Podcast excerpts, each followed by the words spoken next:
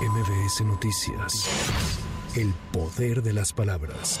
Durante la conferencia matutina, el presidente López Obrador aseguró que la extradición de Ovidio Guzmán a Estados Unidos fue legal. Indicó que fue un procedimiento que resolvió la Cancillería mexicana ante la solicitud del gobierno estadounidense. Bueno, es un procedimiento que resuelve la Secretaría de Relaciones Exteriores a una solicitud del gobierno de Estados Unidos.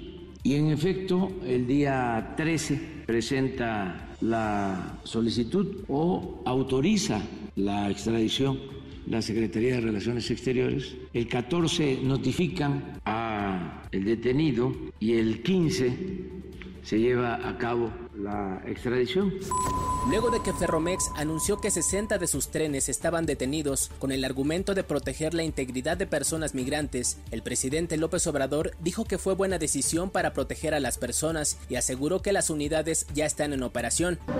No, lo que nos importa no son los trenes, nos importa eh, los migrantes. Pero los dueños de los trenes, de manera rara, inusual, sacaron un boletín dando a conocer que iban a parar los trenes. Está muy bien y hay que proteger a los migrantes. Pero me llamó mucho la atención todo el despliegue del boletín.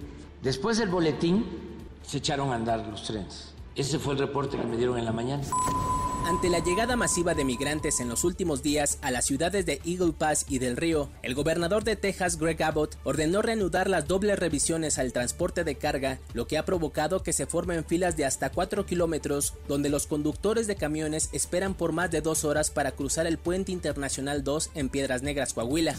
Un grupo disidente de profesores de la sección 18 de la Coordinadora Nacional de Trabajadores de la Educación, procedente de Michoacán, instaló un plantón en Bucareli en las inmediaciones de la Secretaría de Gobernación. Exigen la asignación de nuevas plazas para egresados de las escuelas normales del Estado, mejoramiento de infraestructura y otras condiciones laborales para maestros. Anoche fueron liberados los 26 presuntos autodefensas detenidos el sábado pasado en el poblado de La Ruana, en Michoacán, vinculados al cártel de Jalisco Nueva Generación, luego de que un juez federal calificó como ilegal la detención. Las 26 personas fueron arrestadas por elementos del Ejército, Fiscalía Estatal, Guardia Nacional y Guardia Civil durante un operativo. Para MBS Noticias, Giro Montes de Oca. MBS Noticias. El poder de las palabras.